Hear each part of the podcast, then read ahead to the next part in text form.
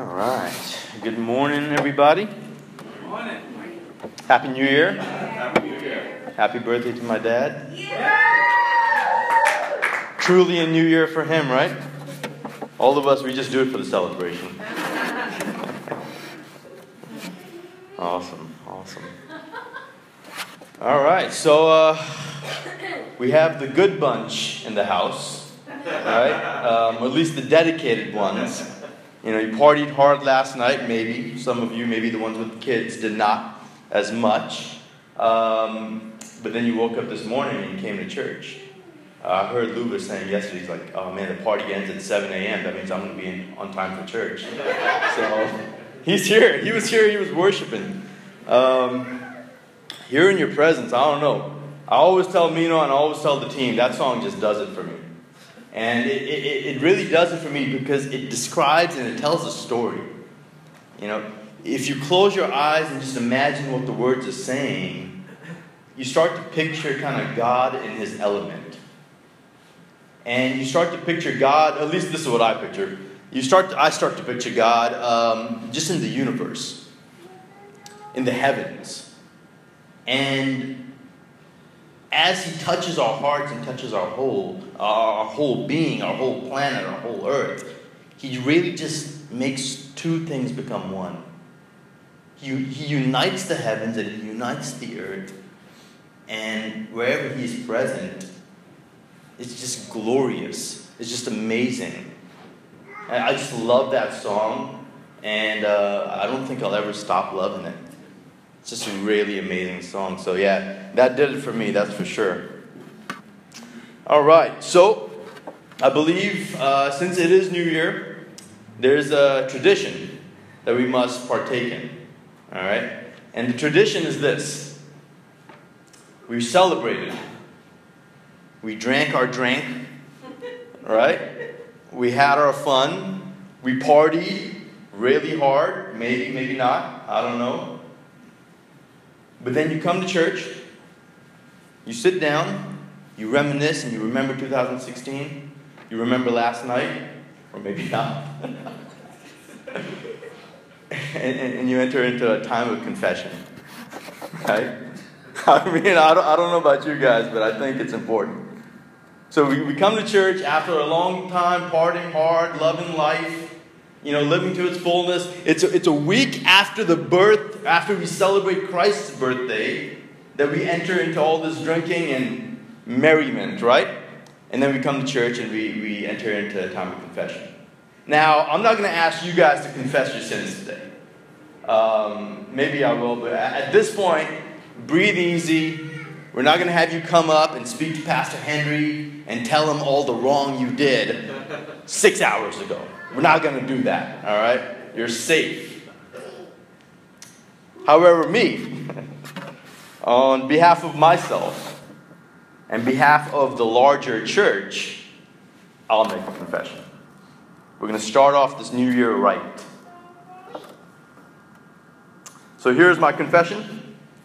Um, it's a belief, really, that the church delivers a message that I define as being watered down. A message that comes to us second hand, third hand, fourth hand, because sometimes we're just too lazy to go out and get it ourselves. If you've ever played the game telephone, where you tell the person in front of you a sentence that was first said, the message of God seems to be telephoned down for the last 2017 years. It's a script that we discuss that's based on a true story. It's a version or interpretation of His Word not necessarily always His word. And more often than not, the, pre- the message is preached by someone like me. And I look at myself, and what I really see is a wolf in sheep's clothing. A person who's more like a goblin and a troll, a gruesome creature. Nothing pretty, even though my wife disagrees. It's, the message is often preached by someone who is vile and crooked, a repulsive addict, addicted and enveloped by all sorts of monstrosities that God entitles sin. But I feel safe because I look at you and I feel that I'm in like company. I'm with brothers and sisters who too are goblins and trolls. you look good today, but man, I, I, if you've ever heard one of Rhea's messages, we're just all fighting to see who could be at the top of this crap heap, right? You see, we have a church that waters down the Word of God so as to not step on any big feet we have. To make sure you, the people, are appeased. We swallow our words. We do not correct. Because we don't want to hurt your feelings. You see, we've become a church that has been desensitized to God's precepts, but compassionate to the precepts of man. In our small groups, one on one conversations, Bible studies, youth groups, in our ministries, worship ministry, and moments of realization, we say we would love honesty we tell our brothers and sisters we want to hear the truth. We want accountability. We want to be accountable to you and for you to be accountable to me. For the worship team, last year our word was transparency. We want to be transparent to one another. But in our heart of hearts, we do not like it when we are exposed when the finger is pointed our way. We do not like it when we are asked or even told to do something. We do not like being corrected. The question is why?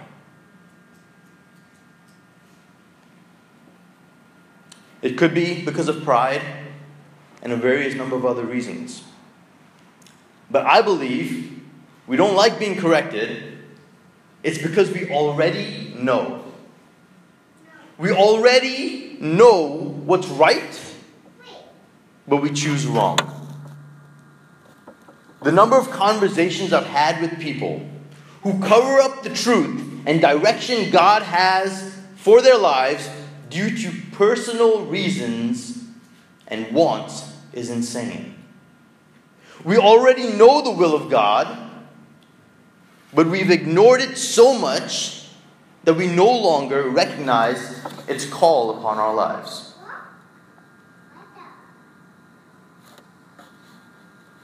How many times have you heard or even said to yourself, I know I should, but. I say it to Adam all the time. I know I should go to the gym, but man, I love food. I know I should lose weight and put this burger down, but it tastes so good. Right? Or how about this? I know I should go back to school, but I don't know what I want to do with my life. Or I should go to bed, but I want to have fun. And telling by these empty seats, a lot of people said, I should go to church, but I'm tired. I should do as God says, but quite frankly, I don't want to. Or better yet, the Christian answer, but I can't hear Him. He doesn't speak to me. He only speaks to good people. I know I should be the bigger person, but why should I always be the bigger person? We've gone from being the bride of Christ to being the bride of Chucky.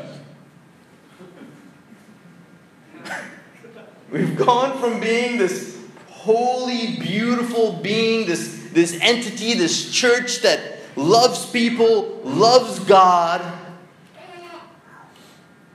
to doing anything but that. So, how do we get here? And more importantly, what do we do? Well, for starters, I believe we got here by making an attempt to control passion. We as a church sometimes do not value passion because passion looks angry. Passion doesn't fit our model of what sometimes a Christian should look, look like. Jesus was passionate. Pharisees didn't like him. Paul was passionate. People didn't like him. King David was passionate. He sucks. We stifle passion. When we were younger, the worship team and I, we wanted to go all out. We said, who cares how loud it is? But guess what? Some of our older group said, no, don't do it. Reserve yourself.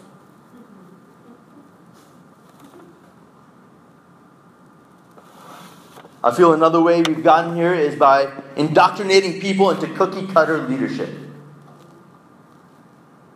We've limited the improvisation, the jazz, the freedom of God's Spirit. What we've tried to do is we've tried to take God and put him in a bottle and pour him out at our delight.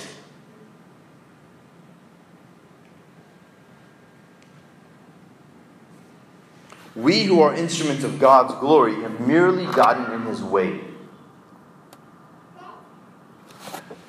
There's this movie um, that Ann and I went, went to watch this uh, past week, and it's called Passengers.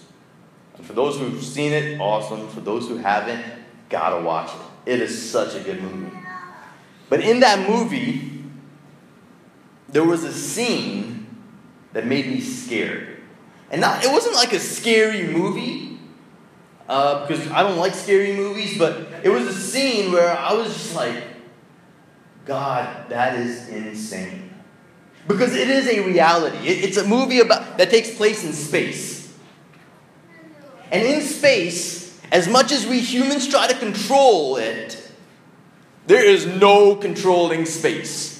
Here on Earth, we can control it. We have gravity, we have our machines, we can cut trees down, we can destroy rivers, we can kill animals, we can, we can hinder humans, we can do what we want here on Earth. But once we leave this earth, once we're kind of in God's domain, in, in a place and space where He says, you know, you, you don't rule this part of the, of the universe, we have no control. And it just reminded me of the awesomeness of God, of His magnitude and His greatness. It just reminded me of how uncontrollable He is. And how, even in the midst of chaos, He is good. He is fine. He's cool. He's, he's like, man, this is chaotic. Really? This is just Tuesday. This is nothing to me.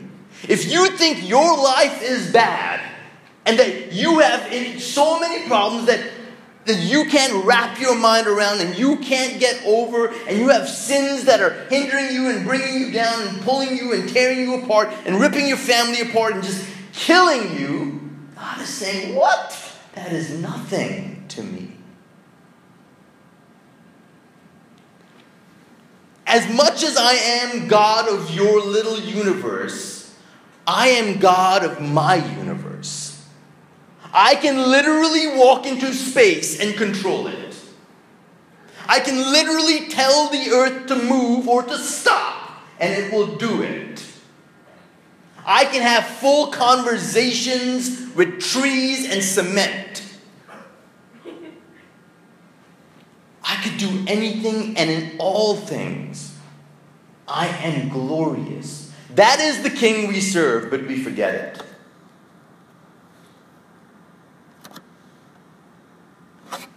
And the coolest part of it all is he's actually said, Hey, come alongside me and let me show you.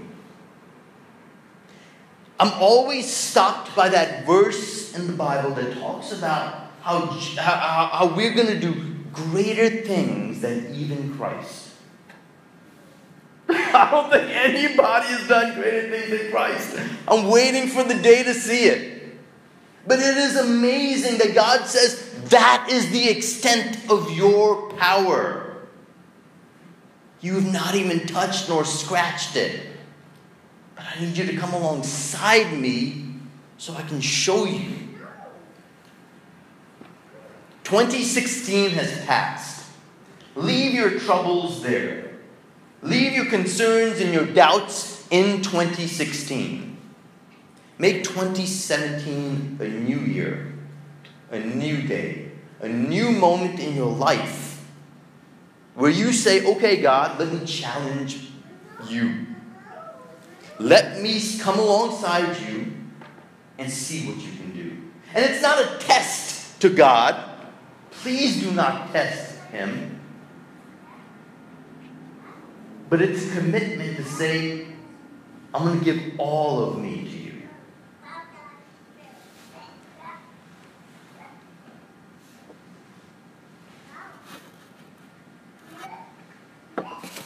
So, going back to the question how did we get here? How did we get to a point of watered down Christianity? And what do we do? Well, we do nothing. We as the church do absolutely nothing. I'll tell you what the church's role in all of this is. The church is here to support you. You do something. The church's role is here to pray for you and surround and encourage you. The church's role is to uh, teach and offer counsel. So we do nothing. You do something.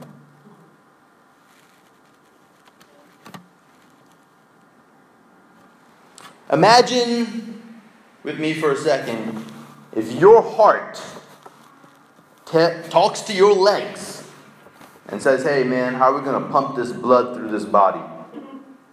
Your legs are going to be like, Man, we ain't going to pump nothing through this body. You pump the blood, I'll get us walking.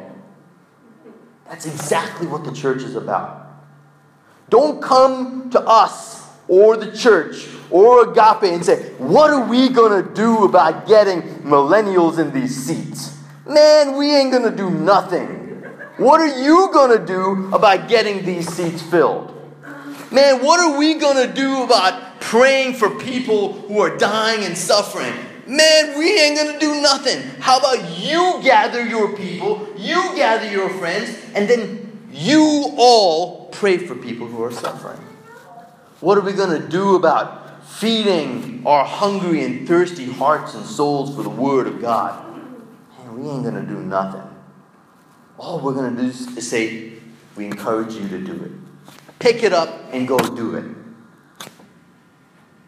Stop making excuses for yourself. Well, the church ain't doing it, so I ain't doing it.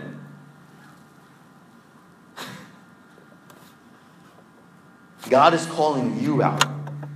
God already has the mission for the church. But God has a call on your life. The church's purpose has already been fulfilled. You, as people who fill these seats, it's your daily responsibility before God and before one another to fulfill the purpose that God has laid upon your life. Do not push it or pass it off onto anybody else, but take responsibilities for your action or for your inaction.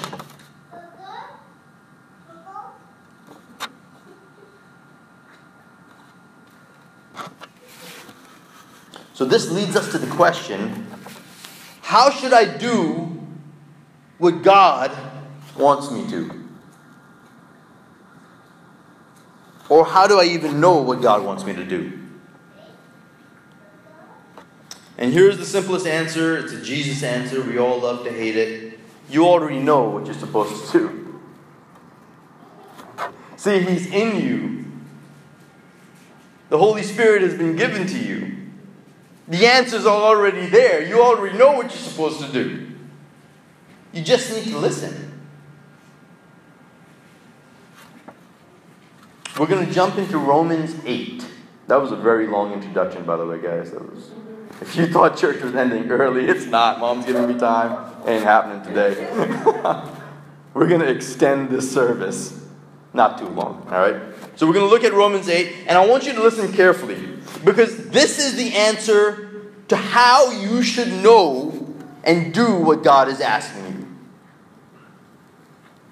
We spend many of our hours and days and years asking this question God, what do you want from me? What am I supposed to do? What is my purpose in life? Well, listen up. We're going to give it to you right here. We're going to, I'm, I'm going to lay it down for you. I'm going to break it down for you. But no, I've already given you the answer, and the answer is that it's in you. We're going to go into a little bit more detail. So, Romans 8, chapter 1, we're going to jump around a little bit, so let's get reading. It says, So now there is no condemnation for those who belong to Christ. And because you belong to Him, the power of the life giving Spirit has freed you from the power of sin that leads to death.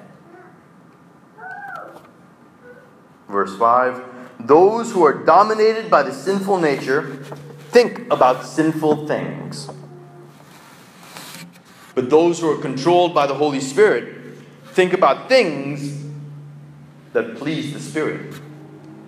So letting your sinful nature control your mind leads to death, but letting the Spirit control your mind leads to life and peace. For the sinful nature is always hostile to God. It never did obey God or his laws, and it never will. That's why those who are still under the control of their sinful nature can never please God. Listen to these words. God doesn't use words like never a lot. But those who are still under control, under the control of their sinful nature, will never please God. I don't care how many songs you sing. I don't care how much scripture you know. You will never please Him. That means ever. Ever. Like, should I say it again? Ever. You will never, ever, ever, ever, ever please God. Ever. But you are not controlled by your sinful nature. You are controlled by the Spirit if you have the Spirit of God living in you. All right, so step one you need to ask yourself a question. Come to this. Right, We're trying to figure out how God do. How do I know what you want from me? So first step is you got to ask yourself a question, and it is this: It's um, Am I dominated by sinful thoughts? Or am I dominated by the Spirit of God? What dominates my life? Now, the answer is sinful thoughts, just in case you were wrestling with that question. All right? So, step two, really quickly, is to take a moment to confess, ask God's forgiveness, and recommit your life over to God. rededicate your life to Him. We're talking about newness, being in a new year, celebrating, yay, 2016's gone, 2017's here, this is awesome. Well, in that newness, my prayer is that you become a new soul and a new being, and a person who can pray to God for forgiveness, can recognize the sins of their current and their past, can walk through it and away and past it, and rededicate your life to God. Recommit to Him. Almost like your military contract is up and you're going back to God to say, Hey, I'm here to re enlist in your army. I'm here to fight your fight.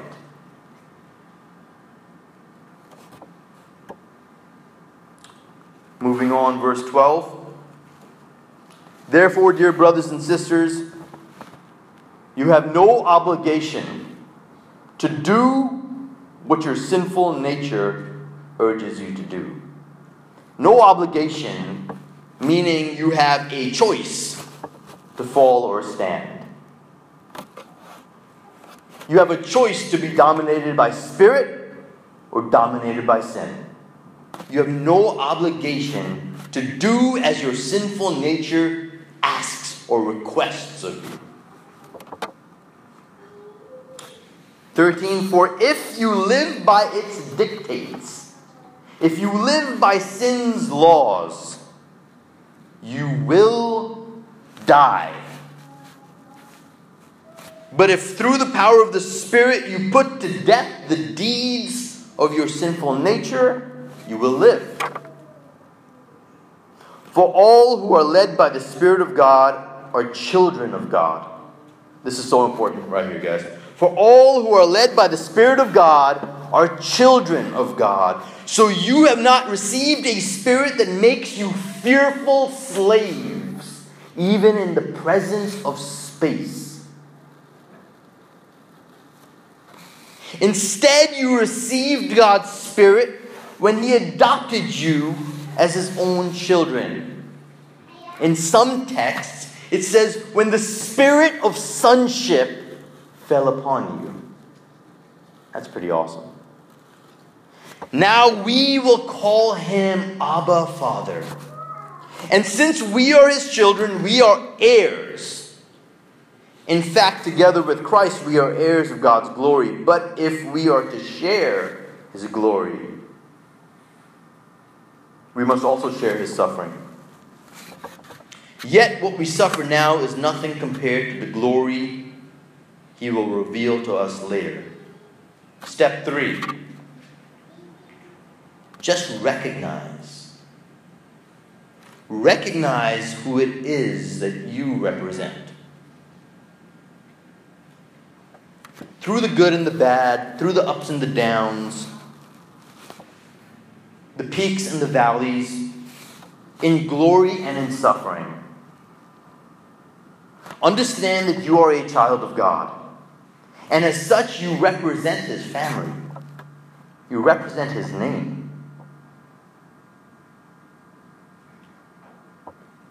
There was a moment in my life where my mother made me realize this. This idea of representing family and representing my parents in what I do and what I say and how I act. And in the Indian culture, we go around every time we enter a room in a party and we greet everybody in that room. And I know in other cultures they do that as well. But you have to greet everybody uncles, aunts, kiss, hug, handshake, whatever. You just need to acknowledge their presence. And it was a respect thing. And I was upset with one of my mother's friends. I believe rightfully so. So I passed her. so I ain't going to say hi to you. I'm mad at you. Man, that was a wrong decision. Because my mom pulled me aside says, I don't care who you're mad at. I don't care what she did. You represent this family. That was the gist of it. I'm sure she said a lot more. But I started to recognize that my actions aren't only for me. my actions have an impact on my name and on my family and the people who raised and developed me. That if, if I do something wrong, I'm not representing my family right. I'm dishonoring them. The blessing that younger parents have is they have the wisdom of their parents. Kiadi's being raised. The laughter children are being uh, raised. And they're going to be teaching them values and principles based on their family of love, respect, or whatever it might be. And I know for certain that if my future kids, or if Kiadi does something that is dishonoring of Mino and Lantu and their family, best be right, I will correct him. Especially if they're not present. He doesn't get a pass because mom and dad aren't there. I never got a pass because my parents weren't around me 24 7. I recognize that I represent them. Just like that, you as children of God represent Him. In everything you do, in everything you say, in everything, guess what? You think. In everything. So know that the stupidity that flows from your mouth represents Him. It doesn't matter if you said it over the phone, or you whispered it, or you shouted it out from the mountaintops, or you tweeted it, or you Facebook messaged it, or you text messaged it, or you wrote it down in your diary. You represent him. Understand that your hate and your own personal prejudices make people assume that God holds those same beliefs.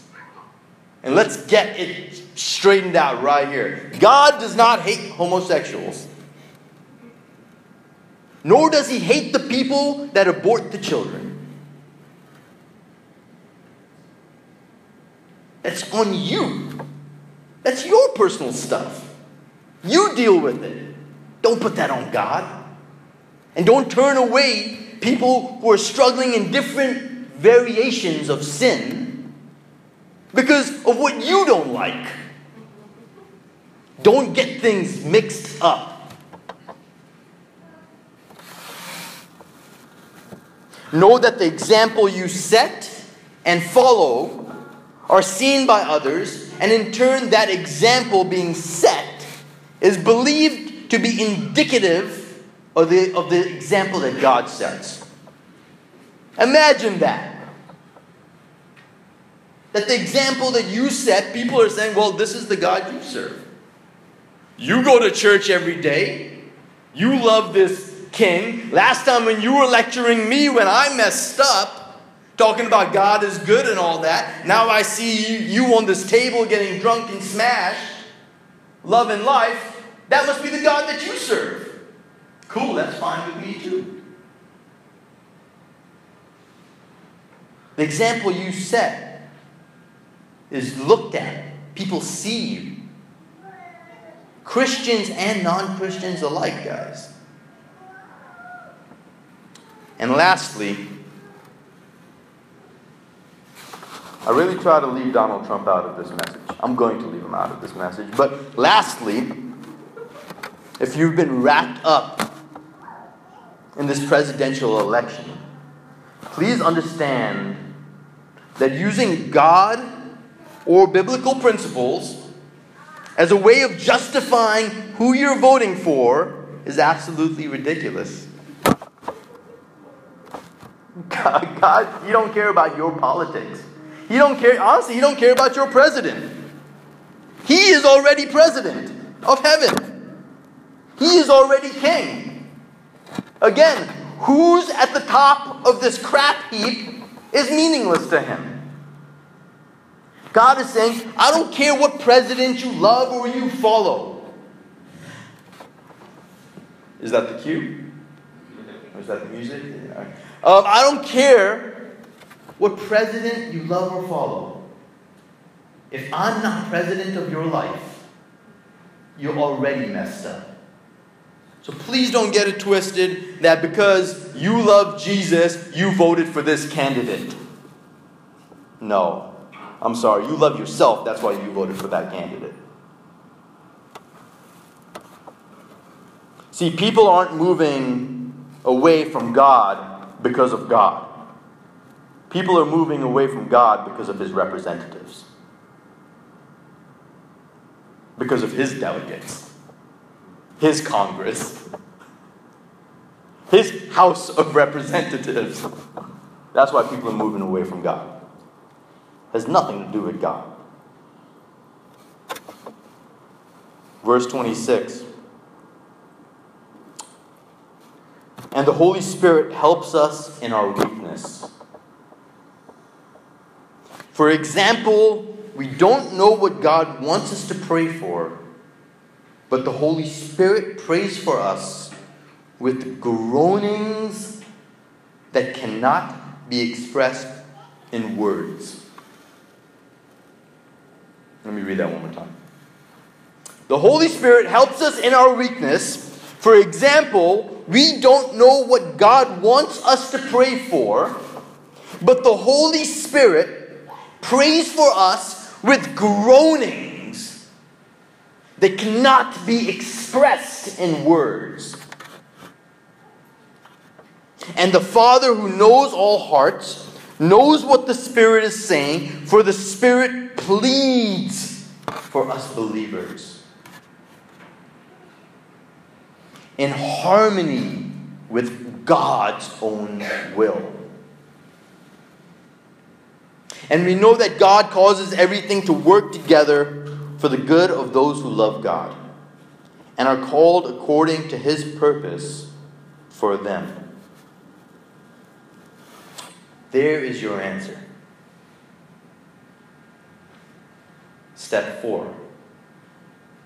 Here is the answer. Use the Spirit. Use the Force. For you Star Wars fans, you know what I'm talking about. The Force. So, some Star Wars nerds, I don't know if there are any in here, define it as an energy that connects all living things. And its power could be used by individuals, check it out, who are sensitive to it, who listened to it, who knew it, and who could feel it. Does that sound familiar? The Force offered direction and purpose to the Jedi Knight. Like it, the Spirit is the same thing in real life. It is through the Spirit of God that you receive your direction, that you get your answers, and that you know God's plan for you. Only through the Spirit. This is your lifeline and connection to God. This is your spiritual, intergalactic, cellular device. This is the power that exists in you. 1 John chapter 2 verse 27 says, "You have received the Holy Spirit. You have received the Holy Spirit, and he lives within you." So you don't need to teach, you don't need anyone to teach you what is true. For the Spirit teaches you everything. The Spirit teaches you everything you need to know. And what He teaches is true, it is not a lie. So just as He has taught you, remain in fellowship with Christ Check it out. Recognize yourselves as children of God. Those are the steps you need to take to understanding what God's purpose is in your life. Step one who dominates me? My sinful nature or the Spirit of God? Step two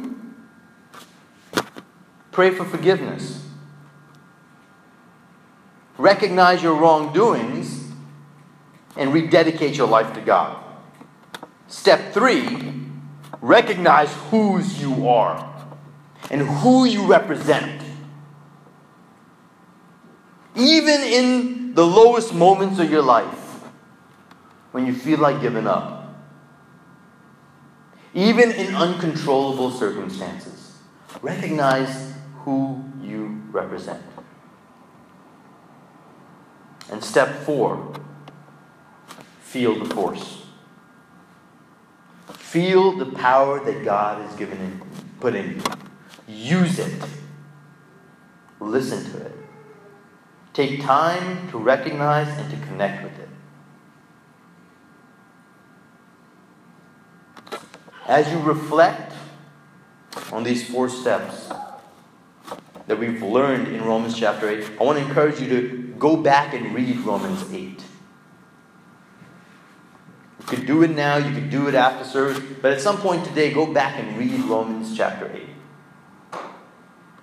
And recognize the power of the Spirit that is in you. Because I truly believe that even you even me, any one of us, can do greater things than the Son of God. Because we are children of God. We are heirs to his kingdom. Amen? May the force be with you.